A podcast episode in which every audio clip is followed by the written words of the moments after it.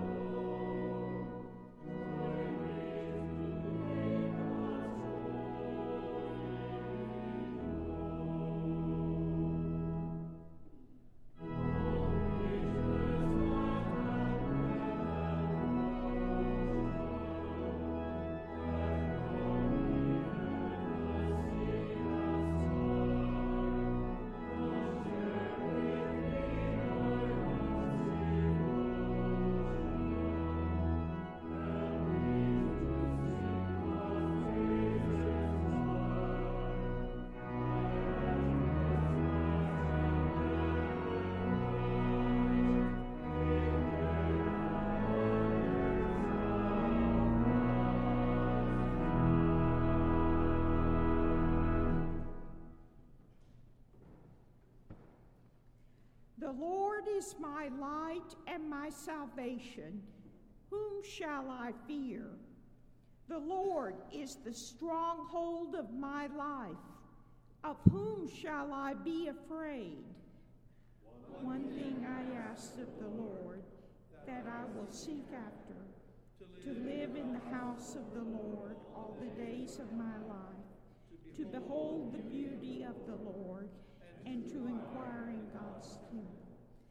For the Lord will hide me in his shelter in the day of trouble. God will conceal me under the cover of his tent. He will set me high on a rock. Now my head is lifted up above my enemies all around me, and I will offer in his tent sacrifices with shouts of joy.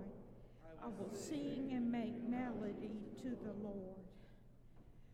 Oh God, you alone are who you are. You are unique.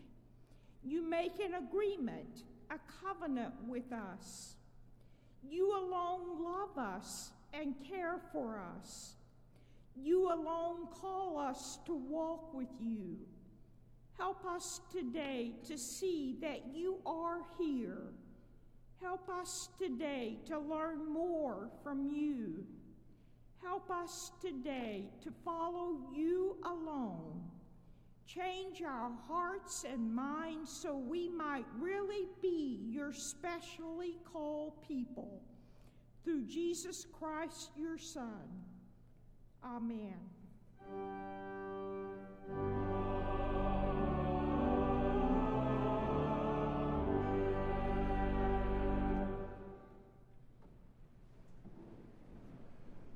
Grace and peace to you, and welcome to the First Presbyterian Church in Philadelphia. Both those of us gathered in this sanctuary, as well as everyone worshiping in other locations. We are glad and grateful to gather in the house of the Lord. And because it is in God's house that we have met, that means that our word of welcome is one that is extended with no qualifying adjectives ever attached to it. All are welcome in Christ's house, and so all are welcome here at First Church. We do ask everyone, members and guests alike, if you would be so kind as to sign the friendship pad. When you've signed it, send it down the pew and back again, and that will give us the advantage of each other's names at the conclusion of this service, that we might address one another by name. And also, if you're the last person to handle it, do our ushers a favor and tear off that top page and leave it on top of the, uh, the friendship pad on the pew. They will thank you forever because it makes their job so much easier. We'd also be delighted if everyone would join us for a time of fellowship in Old Buttonwood Hall, where you will find our deacons have prepared some light refreshments. And again, most importantly, the opportunity to speak with one another and engage together in our common life. Old Buttonwood Hall is just out this door to my right, down a very short ramp, and there you will find the opportunity to gather in fellowship. I'd like to highlight a few things for your particular attention out of the bulletin this morning and a few things that are not in the bulletin that might be re- relevant for your attention. The first is to say, if you are interested in accompanying the choir, and I don't mean accompanying on musical instruments, I mean going with the choir on their tour to the United Kingdom, to London, Glasgow, and Edinburgh this summer, Andrew needs to hear from you today. Today. It is the deadline is upon us for making that decision to go with them. The second thing that's not in your bulletin is it is that time of year when we will begin thinking about scheduling our next new members class. And we want those of you who are interested in joining the church to be a part of that scheduling process so that we can accommodate as many people as possible. So if you have interest in joining the First Presbyterian Church in Philadelphia, whether you've been with us a few weeks or a few years, just reach out to me through the church office. You can email me directly in my office and let me know of your interest so that I may include you on that list as we get to scheduling. You will see a notice in your bulletin that ZIA, which is one of our mission partners that provides meals for elementary school children on the weekends, ZIA is in need of your paper shopping bags. And there are receptacles in the narthex and in the 21st Street entrance to allow you to bring those paper shopping bags to benefit ZIA here. And if, like me, you perpetually forget your paper shopping bags, go ahead and move them to the car this afternoon so they'll be there for you next Sunday morning. I'd also like to highlight that we have an upcoming adult education two week series, two lecture based classes that will take place immediately after this service. And by immediately, I mean you can go to coffee hour and get a cup of coffee and a cookie, but then go up to the McCall room where we have a, I hope, a very interesting series. Uh, the Reverend Ken Ross will speak about the progression of American Presbyterianism with a particular eye for First Church in our first lecture. And then in the second lecture, which will be February 5th, I will speak more generally about the progression of American Christianity and how that affects where we are now and perhaps even where we are going uh, as a Christian church in the 21st century. Have I missed anything? I don't think I have, which brings us to our minute for volunteering Michael Smith and Heidi Artigue.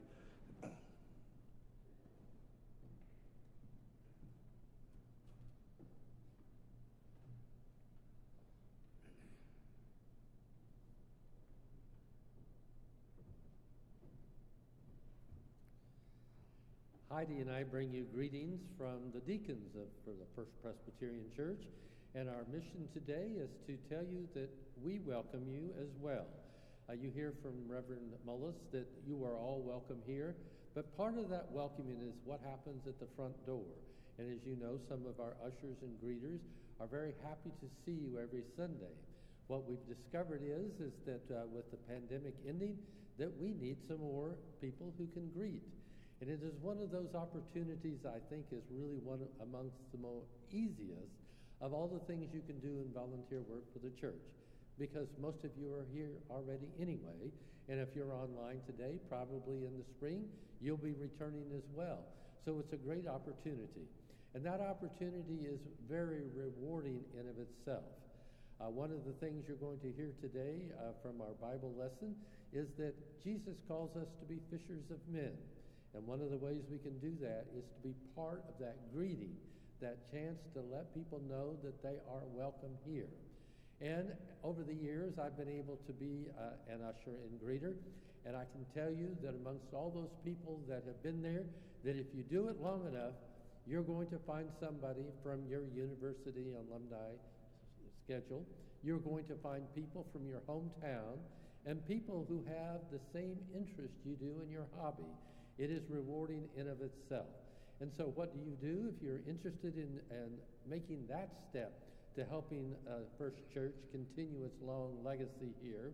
After 325 years, we do celebrate all the saints that went before us, but you can be among those saints that help us keep it going. So all you have to do is see me at some point when you walk in next Sunday or in uh, the fellowship hour and we can talk about how you can sign up. And it's very easy once that takes place because we have new software in the church that will give you reminders and let you pick your schedule working through me. But that's one volunteer uh, opportunity that you have, and Heidi's going to tell you about another one. Thank you, Michael. For those of you who don't know me, my name is Heidi Artigue.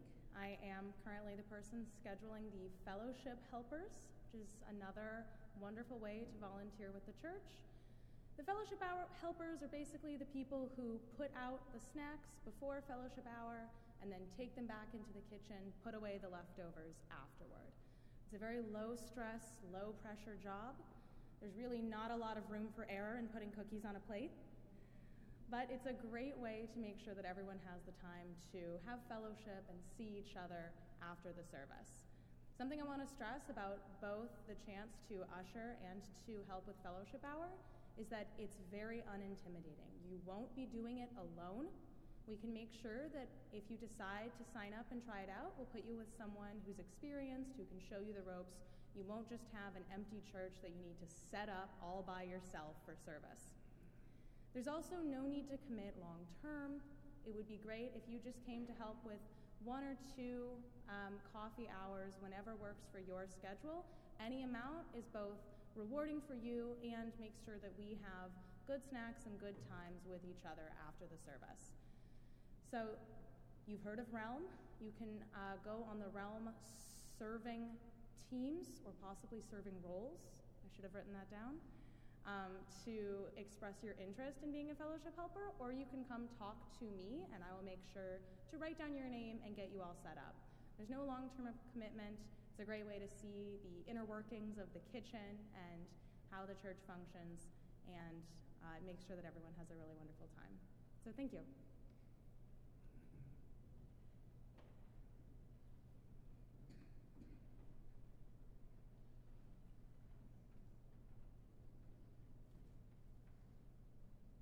knowing that God will protect us, give us strength and love, while we persist in falling short of God's glory, love, and hope for us. Let us now join together to offer God those times we need Christ's help to be the people and the church we are called to be. Let us pray together and then in a few moments of silence. Eternal God, you have called us, and we are not quite sure what that means. We wonder what it means to follow. What if we fail at our discipleship? What if we encounter others who are not so easy to love? What if the problems of human sin are truly intractable and the hurt of violence and poverty and disease is endless? These questions and others plague our faith. They threaten to leave us without hope. So we have not lived as though your grace is sufficient for all our needs. Forgive us, we pray Bring us to that place of childlike trust to which you have called us, that we may once more follow you. We ask this in the name of Jesus Christ our Lord.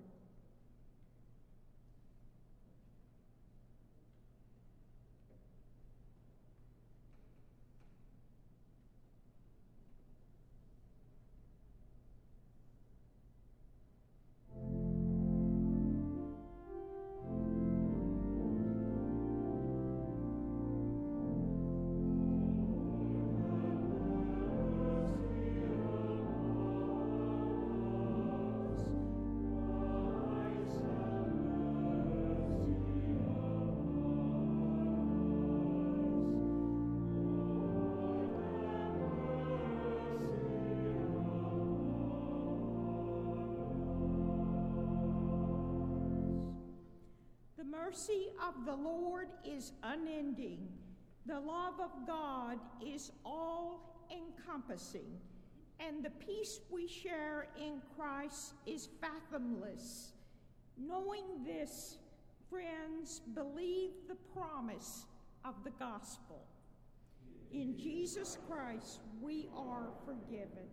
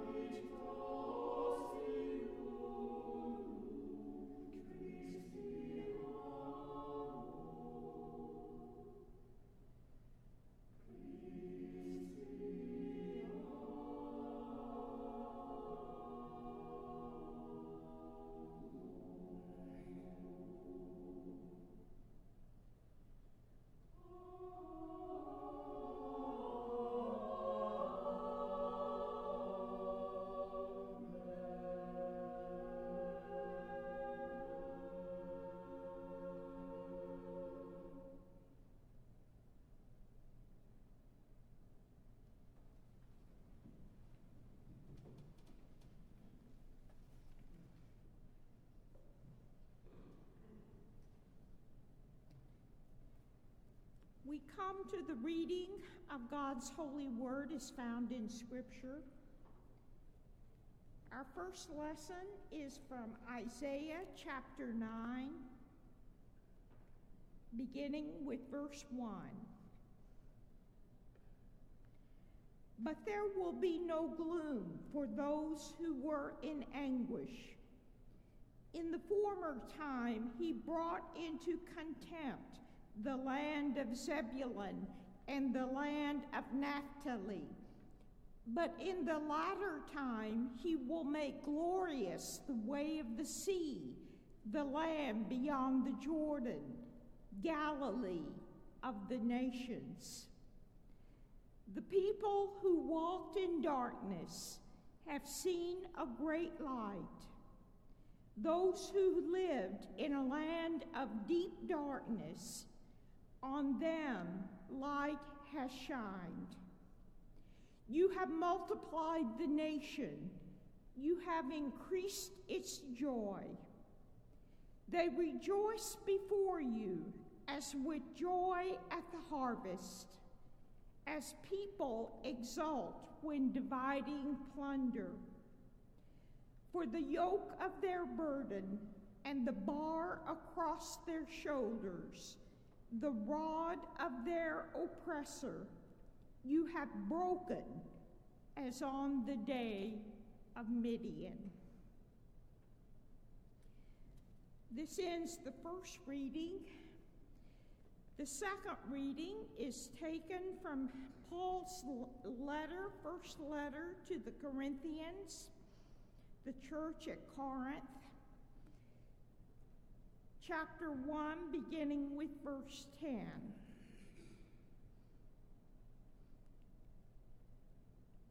Now I appeal to you, brothers and sisters, by the name of our Lord Jesus Christ, that all of you be in agreement, and that there be no division among you, but that you be united in the same mind and the same purpose. For it has been reported to me by Chloe's people that there are quarrels among you, my brothers and sisters. What I mean is that each of you says, I belong to Paul, or I belong to Apollos, or I belong to Cephas, or I belong to Christ. Has Christ been divided? Was Paul crucified for you? Or were you baptized in the name of Paul? I thank God that I baptized none of you except Crispus and Gaius, so that no one can say that you were baptized in my name. I did baptize also the household of Stephanas. Beyond that, I do not know whether I baptized anyone else. For Christ did not send me to baptize, but to proclaim the gospel, and not with eloquent wisdom, so that the cross of Christ might not be emptied of its power. For the message about the cross is foolishness to those who are perishing, but to us who are being saved, it is the power of God. This ends the second reading.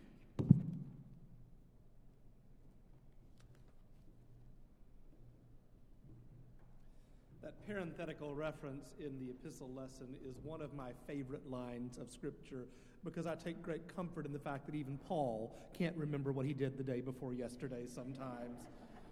Our final lesson of Scripture comes to us from Matthew's Gospel. Last week we read John's version of the call of the disciples. This week we get Matthew's take on it. We're in the fourth chapter from the 12th verse to the 23rd. Continue to listen for the word of God to us this day. Now, when Jesus heard that John had been arrested, he withdrew to Galilee. he left Nazareth and made his home in Capernaum by the sea in the territory of Zebulun and Naphtali, so that what had been spoken through the prophet Isaiah might be fulfilled. Land of Zebulun, land of Naphtali, on the road by the sea, across the Jordan, Galilee of the Gentiles. The people who sat in darkness have seen a great light, and on those who sat in the region and shadow of death, light has dawned. From that time, Jesus began to proclaim, Repent, for the kingdom of heaven is near. As he walked by the Sea of Galilee, he saw two brothers, Simon, who was called Peter, and Andrew, his brother, casting a net into the sea, for they were fishers. And he said to them, Follow me, and I will make you fishers of people. Immediately they left their nets and followed him. As he went from there, he saw two other brothers, James, son of Zebedee, and his brother John, in the boat with their father Zebedee mending their net, and he called them. Immediately they left their boat and their father and followed him. Jesus went throughout all Galilee, teaching in their synagogues and proclaiming the good news of the kingdom and curing every disease and every sickness among the people. This is the word of the Lord. Thanks be to God.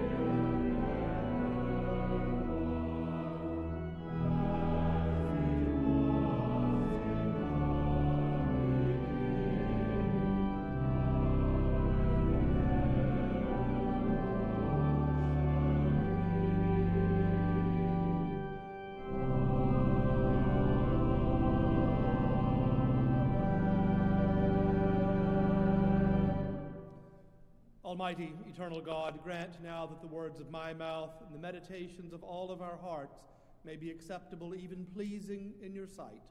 O Lord, our strength and our Redeemer. Amen.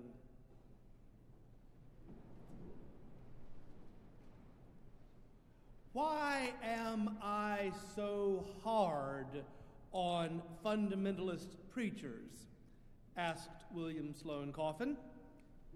And he answered, Because it is right to be stabbed by doubt. Commitment is healthiest where it is not without doubt, but in spite of doubt. It is wrong to be clearer than clarity warrants, to write off intellectual and moral ambiguity simply because we haven't the security to live with uncertainty. It is wrong to require certitude to the point of blind stupidity. And, he goes on, it is dangerous.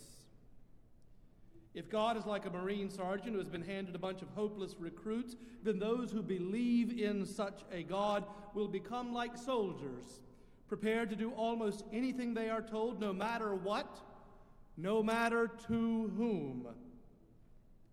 To me, that is diametrically opposed to Jesus, whose central theme was that there is something intrinsically sacred, intrinsically deserving of respect, intrinsically calling for and entitled to love in every human being. Seekers of truth can build communities of love. Possessors of truth have too much enmity toward those who don't possess the truth or who possess some other truth. I start us with this quotation because I want us to ask ourselves what it means to be seekers of truth with respect to the calling that Jesus put before his disciples. In Matthew's gospel account, That calling extends not merely to the original 12, but to all of us who carry the name Christian and seek to carry forth the risen Christ in our daily lives to a world that needs to hear his message, to dare even to bring light to those walking in the land of deep darkness. It's no small task to be fishers for people. We know, however, that that is our calling. We are taught it almost from the moment we acknowledge God's love for us in Jesus Christ. Perhaps we grew up singing about it in vacation Bible school. Inevitably, though, the time comes when we cannot provide easy answers to the questions that life poses.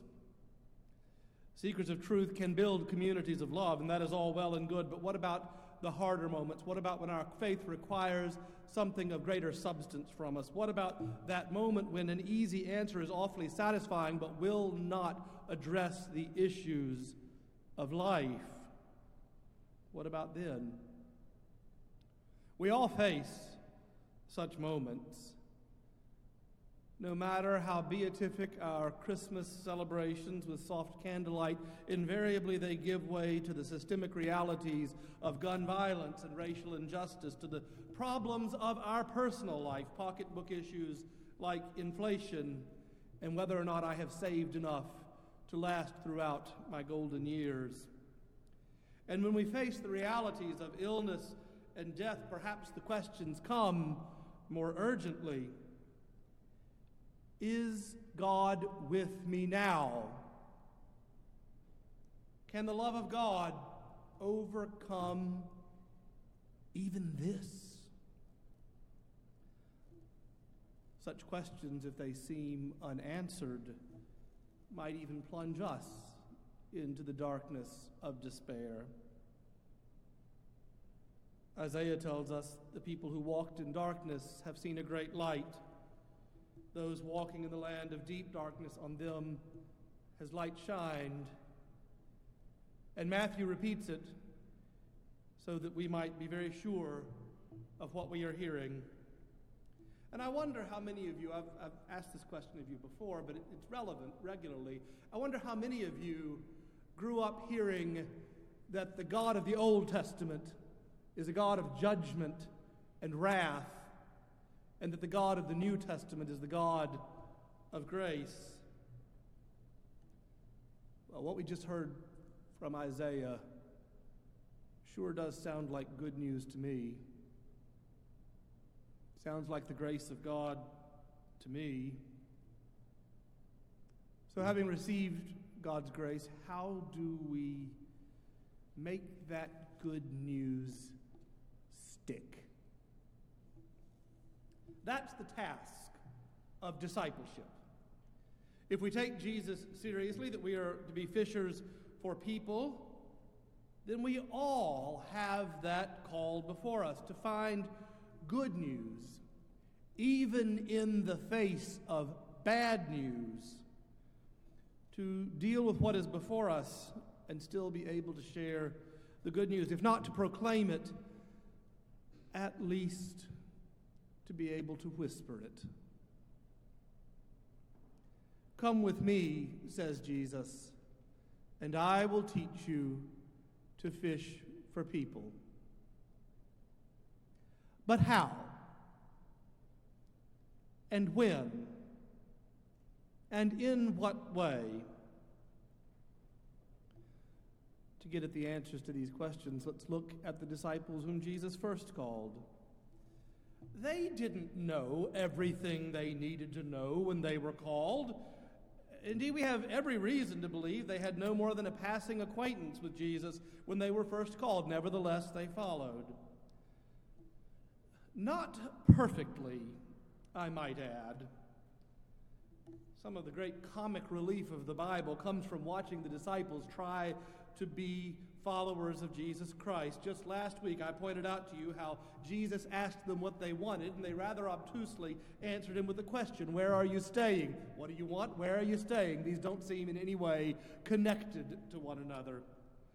Then, of course, there are far more serious moments when the disciples seem entirely to have missed the point, or perhaps at times seem deliberately obtuse regarding what Jesus has said. If we want reassurance that even substandard discipleship can yield fruit, look no further than the original 12. But while you're looking at them, don't get to feeling too judgy, though. Dr. Brian Blount says he has gotten tired of hearing people ragging on the disciples. Sure, he says they're incompetent enough, but they are the world champions of come and follow. With no more than a call and a conviction, they set out on a dangerous road without their families, not know what lay around, not knowing what lay around the bend, no money, no bed, no washing machine, no filling station, and they set out to share the good news of the gospel and they followed Jesus and they kept right on following and they followed beyond the resurrection. And if you want to know the cost of discipleship, find Google what happened to the disciples at the end of their lives. You'll find it illuminating. They followed Jesus, they struggled, and they engaged the Word made flesh, and they sought to be disciples. It's interesting discipleship, the root word is discipline. Discipline to keep following, discipline to keep questioning, discipline to keep seeking the truth, discipline because it doesn't just happen. And it is the sum of our efforts in this direction that constitutes our witness. I'm going to make a confession. For many years, I tended to shy away from the concept of evangelism. You can chalk it up to the fact that I grew up in Charlotte, North Carolina during the era of Jim and Tammy Faye Bakker. Do you remember Jim and Tammy Faye Bakker and their very public debacle? Which, of course, was within the larger context of even more scandal in the world of big business church. Taken within the context of corrupt televangelism, I wanted nothing to do with the word evangelism. But evangelism is nothing more than sharing good news. God has given us good news. God has given us good news. It is entrusted to us. And what is this good news? There are many different ways we can parse this out. But I wonder if it could be no more complex than that God sees humanity in general and each of us in particular as being of inestimable value. And that because of that, that life itself is grace. I've always loved the way that Paul Tillich put it. He wrote, We cannot transform our lives unless we allow them to be transformed by that stroke of grace. It happens or it does not happen. And certainly it does not happen if we try to force it upon ourselves, just as it shall not happen so long as we think in our self complacency that we have no need of it.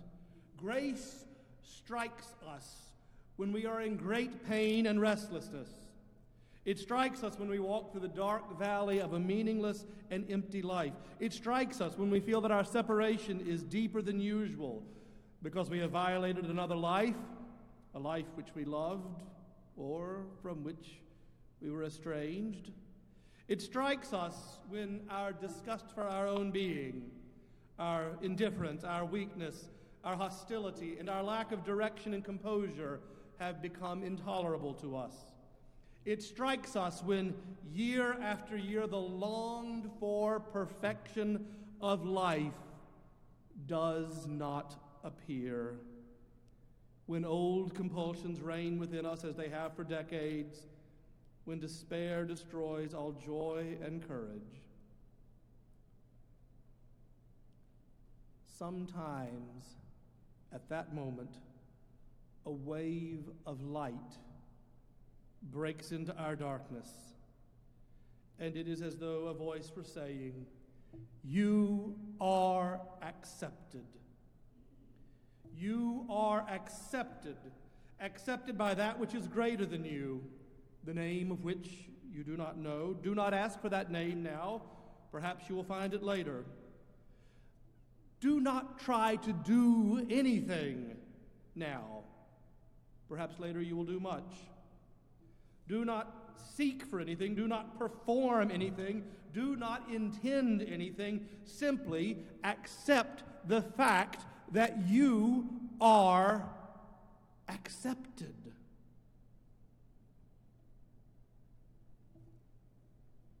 It is from this place of radical acceptance by God that we are called.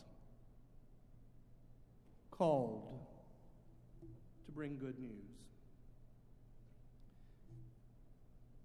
And we don't have to look beyond ourselves to find folks who perhaps have trouble believing that God loves us. Or, as one of our members once recounted a preacher saying, we might believe God loves us without being able to believe that God likes us very much. By that, he meant that we can intellectually believe that God loves us in our worst moments as well as our best, because that is who God is, that is what God does. But we can't believe that God actually takes delight in us, in our particularity, in our individuality as God has created us. And if that's the case, my hunch is we have gotten there very honestly. Uh, you all know the contents of your prayer of confession between that corporate moment and when Andrew relieves us with the Kyrie. There are reasons aplenty, perhaps, that we might beat ourselves up and think that this is that this good news that we hear on Sunday mornings, that we are called to bear forth between the Sundays, is fine news for everybody else, but it doesn't extend to us. But that's not the truth. That doesn't reflect a God who wants us a God who values us, a God who believes that we are useful. It is also not the end of the story. The end of the story, at least according to Matthew, is quite literally these words I am with you always, even to the end of the age. And I just don't believe that a God who commits to hang out with us in eternity doesn't like us very much. You know, we didn't read those words from the end of Matthew's gospel account this morning. They are the bookend, of course, to, to Matthew's narrative. He starts out, just as Luke does, with the birth narratives and with the genealogies. And then, before he starts us off with Jesus' teaching and preaching and healing, he plops in this story about the disciples and their decision to, and their calling to come and to follow Jesus and to be fishers for people.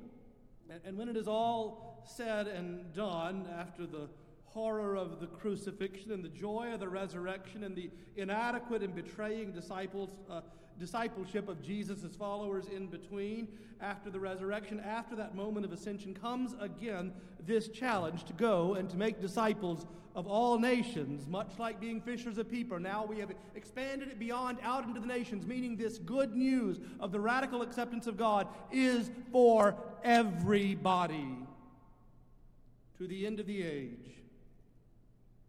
That's the promise. That's the covenant that comes with our calling. I am with you always, even to the end of the age. There is no moment when Christ is not with us. Not in the emergency room, not in the operating room, not in the depths of depression and anxiety, not when the mists of dementia descend upon the minds of those whom we love best in this world, not in the ruins of Ukraine, not in the gun violence ridden neighborhoods of our own city and in Southern California. There is no place that God is not with us. And if that's not good news, I don't know what is. Because when we consider the fullness of what God has promised, and when we relinquish to our best, most human selves, we need to know that we matter to God and to one another. The presence of the risen Christ in our lives, loving us, giving us hope is the seal of God's love that tells us finally, once more and always, that we are beloved to God, even to the point of death.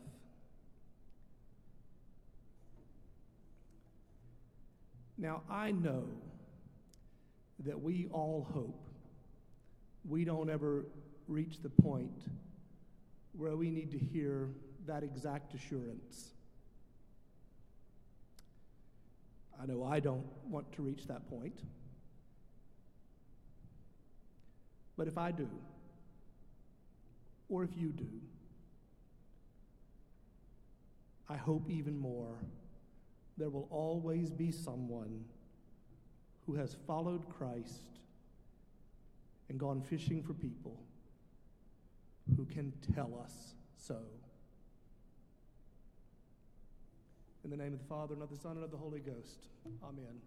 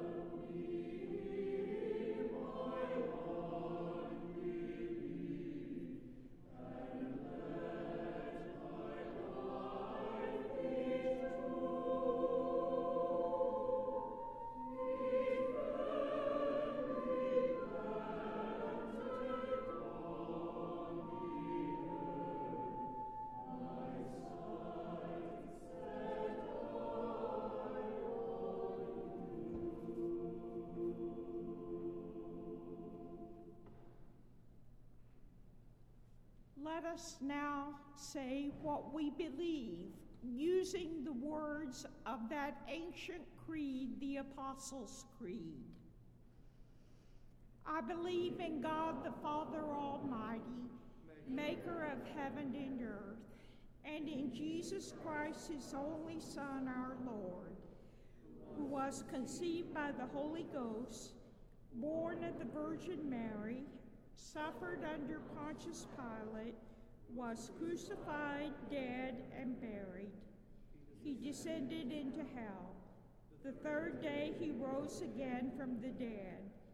He ascended into heaven and sitteth on the right hand of God the Father Almighty. From thence he shall come to judge the quick and the dead. I believe in the Holy Ghost, the Holy Catholic Church, the communion of saints, the forgiveness of sins, the resurrection of the body, and the life everlasting. Amen.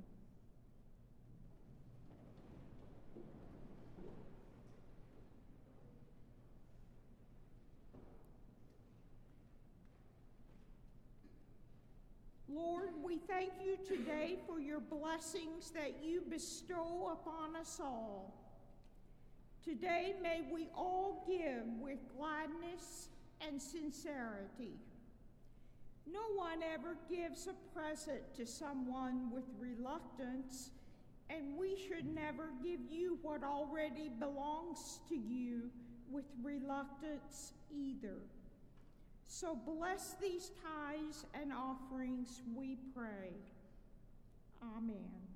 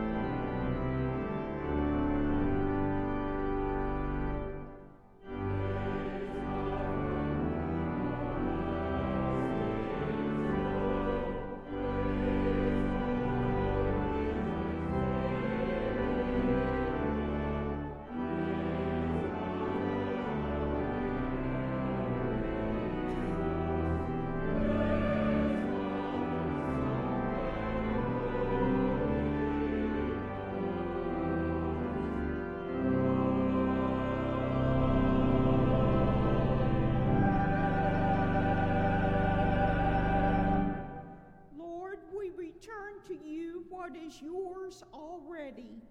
So we ask that you will bless to the work of your kingdom these tithes and offerings. Amen.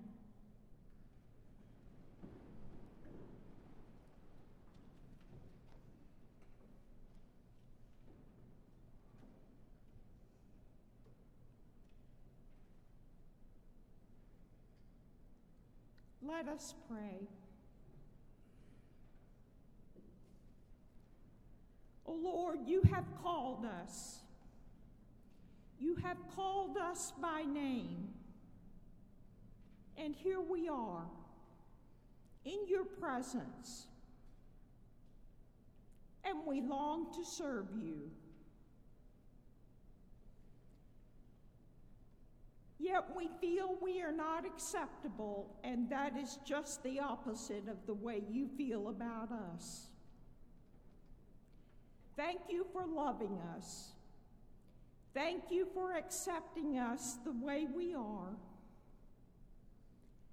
Thank you for all the promises you have made to us, mighty God, creator of the stars and the moon, the oceans and the mountains, and tender God, creator of every ba- tiny baby born into this world, and steadfast God, the one to whom we cling in times of sorrow and struggle, and patient God, the one who waits for our return after we wandered away because our lives are going just fine for a while.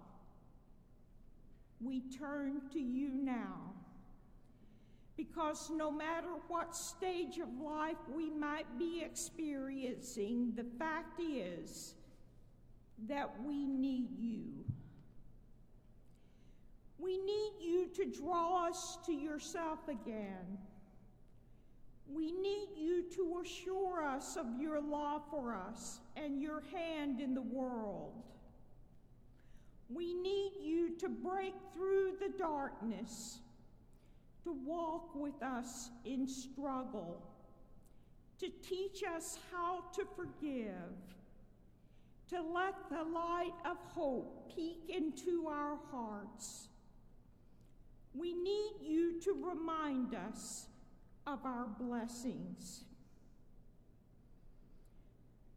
We pray for the world around us, for people living in war torn areas, fearing for their lives, civilians and soldiers in Ukraine. We pray that caring and committed nations will stand with the people of Ukraine, helping to supply their needs, whatever they may be. We pray for people whose countries' economies cannot sustain the basic needs of food and security, and for innocent people anywhere affected by government oppression and politics between nations. We continue to pray for the people at our borders, for our own government to work again to provide life and liberty and equality for all. We pray for the violence in our streets for all the harm and desecration that guns do when in the hands of young people and others who would do evil with them. We pray for the families of the 10 people killed in Los Angeles, in the Los Angeles area. We pray, O oh Lord, that those who are killed rest in peace now in your heavenly kingdom, and that those who are struggling to survive will receive your aid and your love and your blessing of better health so that they can come through their wounds. Thank you for being there in the midst of that darkness in Monterey Park. Loving God, we pray for ourselves too and for the people we love, for those in their last days of life, for those who struggle with chronic illness, for those so worried about a loved one they don't know where to turn, for our people who need jobs and income. May your presence with them be palpable. We pray for our parents and our grandparents, for our children and our grandchildren. We pray for the children of the world that they could count on this earth we inhabit to be treated well and sustained for generations to come. We pray too that you would show us where forgiveness is needed, whether we need to ask for forgiveness or be forgiving. In any of our attempts, lead us to greater understanding of ourselves and others. Cultivate us for good action Thank you, dear Lord, for your forgiveness and mercy, for being a God who shares in the human struggle. Make us mindful of our many blessings. Now, hear us as we pray together the prayer Jesus taught his disciples to pray, saying, Our Father, who art in heaven, Hallowed be thy name.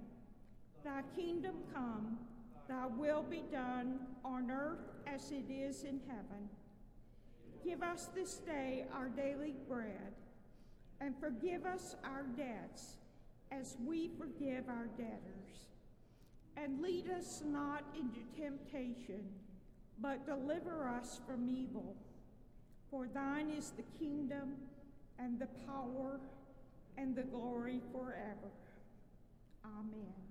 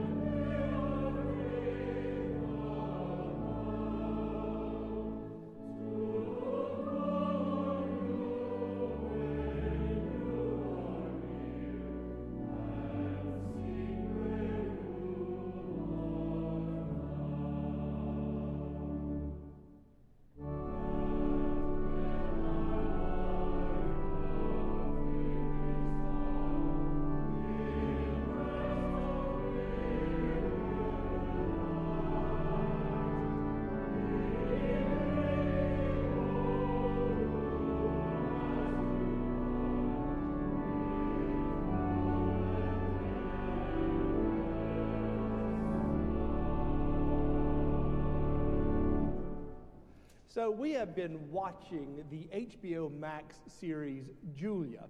Uh, it, it's not for the, those who don't like a little expletives thrown around. Apparently, Julia had a salty mouth we never knew about. But anyway, at a key moment, I'm not going to spoil it for you, Mr. Rogers appears with his basic message I like you the way you are. And if we encounter someone who has trouble believing, not that God loves them, but that God likes them, the surest way to spread that good news is by liking them ourselves. And now the Lord bless you and keep you.